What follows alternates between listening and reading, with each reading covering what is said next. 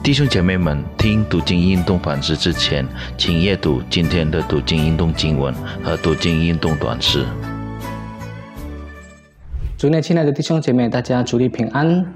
感谢神再次带领我们啊，进入新的一天，让我们啊能够接受他的恩典来过我们的啊这一天的生活啊。在我们还没有开始今天的啊活动工作，我们要来到他的面前思考他的话。让神呢用他的话来亲自的教导我们。今早的经文取自以弗所书第五章十五到二十一节，主题是被圣灵充满。啊，在我们还没有思考神的话之前，我们同心祷告。天父上帝，我们感谢你，你再次让我们有机会能够度过一天。每天的早晨都是你给我们新的机会，让我们。能够回到你的面前，谦卑自己，让我们从你的话语当中吸取力量，来度我们今天的生活。求神你安静我们的心思意念，圣灵亲自向我们说话，感动我们的心灵，让我们向你敞开，来领受你的道。我们把以下的时间完全的交托，祷告奉主耶稣的名求，阿门。弟兄姐妹，作为基督徒呢，我们对被圣灵充满这句话应该不会陌生。尤其是灵恩教会的信徒，他们非常强调这件事，甚至呢有一点太过偏激，因为他们所强调的其实并不是最重要的，只是一些外在的这一些的现象，比如说说方言、唱灵歌、蹦蹦跳跳、倒下等等。到底什么是被圣灵充满？我们必须回到圣经的教导，才能够真正的去明白并且经历啊圣灵的充满。实际上呢，被圣灵充满可分为两种，一种是暂时性的，另一种呢是持续性，而且是永久性的。第一种的被圣灵充满，我们可以追寻到《使徒行传》的第二章，也就是当主耶稣升天之后的啊五旬节那一日呢，啊圣灵降临在门徒的身上。如果大家要啊读这段这个历史呢，我们可以阅读《使徒行传》二章一到四节。当时的门徒呢，因为被主耶稣的嘱咐，要在耶路撒冷等候圣灵的降临，啊，确实过了十天之后呢，圣灵降临在他们身上，他们并且啊，开始说各种的方言，有各种的这种的外在的现象，那这就是刚才我说的灵恩教会他们所强调的一些表现。但是呢，我们要更加要强调的就是第二种的，刚才我所说的那种永久性、持续性的被圣灵充满。约翰福音十六章七节说：“然而我将真情告诉你们，我去是与你们有益的。我若不去呢，保惠师就不到你们这里来；我若去，就差他来。”接着呢，在十三十到十五节呢，约翰福音十六章呢，主耶稣亲口说。只等真理的圣灵来，他要引导你们明白一切的真理，因为他并不是凭着自己说的，乃是把他所听见的都说出来，并要把将来的事告诉你们。他要荣耀我，因为他要将授予我的告诉你们。反复所有的都是我的，所以我说他要将授予我的告诉你们。弟兄姐妹，作为上帝的儿女呢？作为主耶稣的门徒，我们要追求的啊，不是暂时性的圣灵充满，因为很多时候，刚才我说都是一些外在的表现。但是，当我们离开教会，或者是离开那种的现象的时候，我们便回到啊原来的样子，生命没有任何的改变，我们也没有能力去度过我们的日子，去面对每一天的挑战，更不能够为主做美好的见证。因此呢，我们要追求的是持续性、永久性的圣灵充满。弟兄姐妹，我们都知道那位超然的、超然的上帝 （Transcendent） 啊，竟然透过主耶稣的道成肉身，他愿意居住在我们这些罪人的中间。所以圣经说，主耶稣是以马内利 i m m a n u e。所以从 Transcendent 啊，从超然的这个上帝呢，他变成内住在我们心里的主。保罗在哥林多前书第六章十九十九节说：“岂不知你们的身子就是圣灵的殿吗？这圣灵是从神而来，住在你们里头的，并且你们不是自己的人。然而，我们要问的是：我们是否有圣灵居住在我们里面？到底一个被圣灵充满的人应该活出什么样的生命？有时候我们都不清不楚。借此呢，我们要来审查我们的属灵生命。我们真的要再重新的来到上帝面前，问我们的生命是否是一个圣灵的殿，让圣灵来充满我们，引导我们的生活。弟兄姐妹，被圣灵充满实际上就是被圣灵引导的意思。圣灵充满跟被鬼服是两回事。因为被鬼服的人已经完全失去意意识和意志力，他的身体完全被邪灵所控制。但是被圣灵充满的人是在有意识的情况下，借着他个人的自由意志，将自己的生命的主导权交给神或者是圣灵来引导他。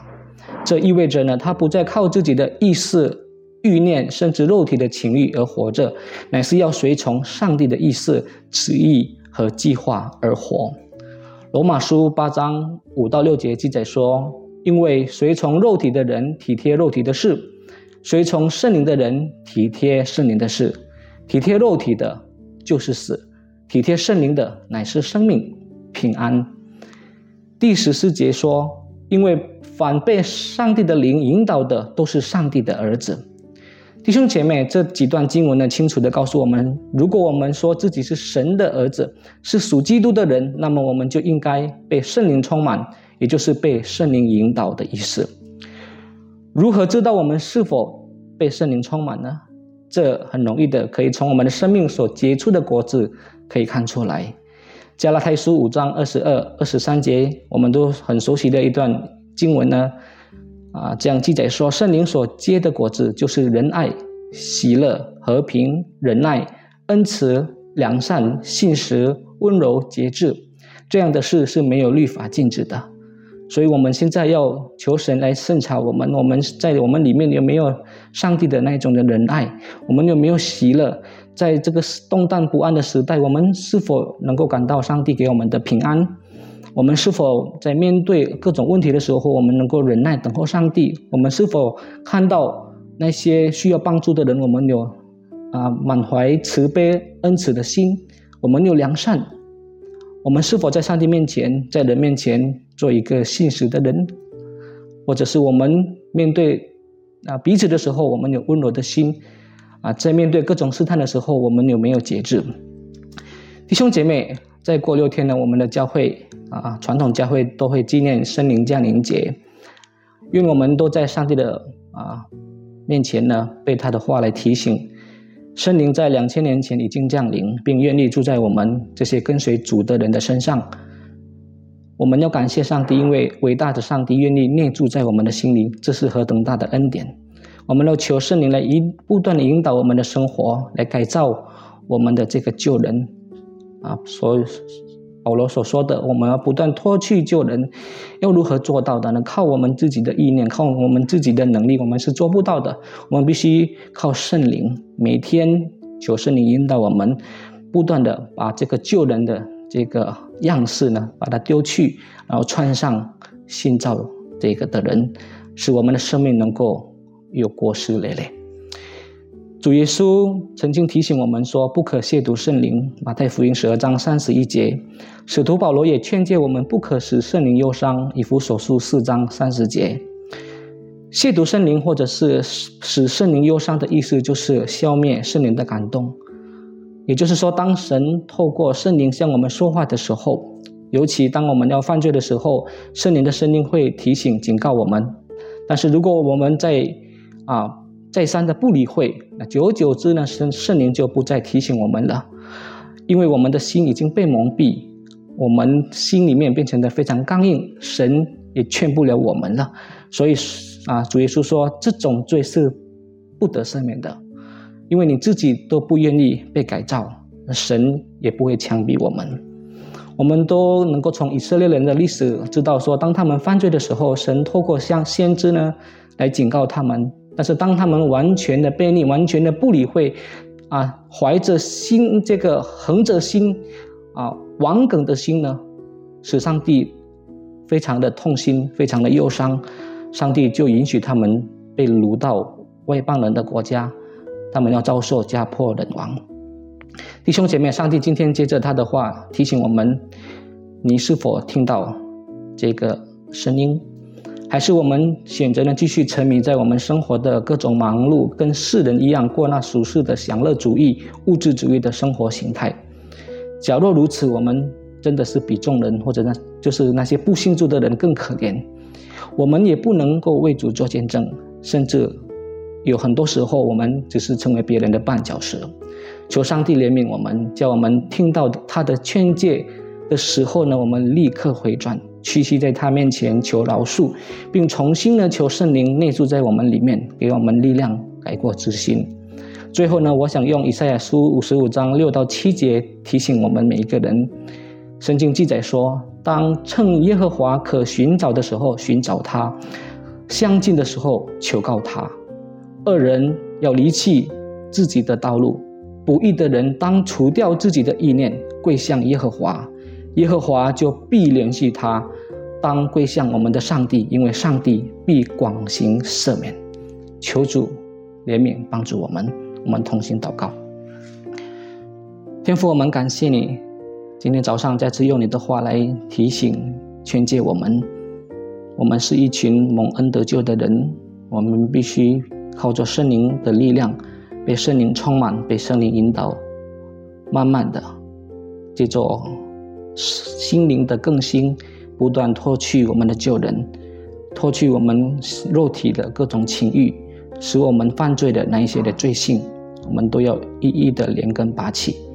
靠着我们自己的意念，我们的力量，我们实在做不到。但是你是伟大的，在你在人看来是不可能的，但是在你。是无所不能的。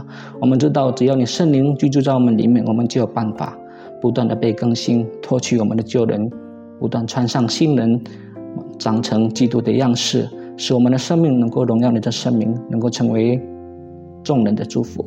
我们把我们的生命完全的再次交托，求神你洁净我们，也不带领我们的生今天的生活，我们的家人，我们的。啊，工作，我们的事业，我们的子女们，我们的家长们，求神你都一一的看顾保守。在这个邪恶的年代，我们要紧紧的抓住你的手，我们要不断的来寻求你的面，使我们能够在你审判的日子来临之前，我们已经做好准备来迎接主你第二次的再来。我们感谢你，把我们的生命再次完全的交托。赦免我们一切的过犯，祷告奉主耶稣的名求，阿门。谢谢大家，再见。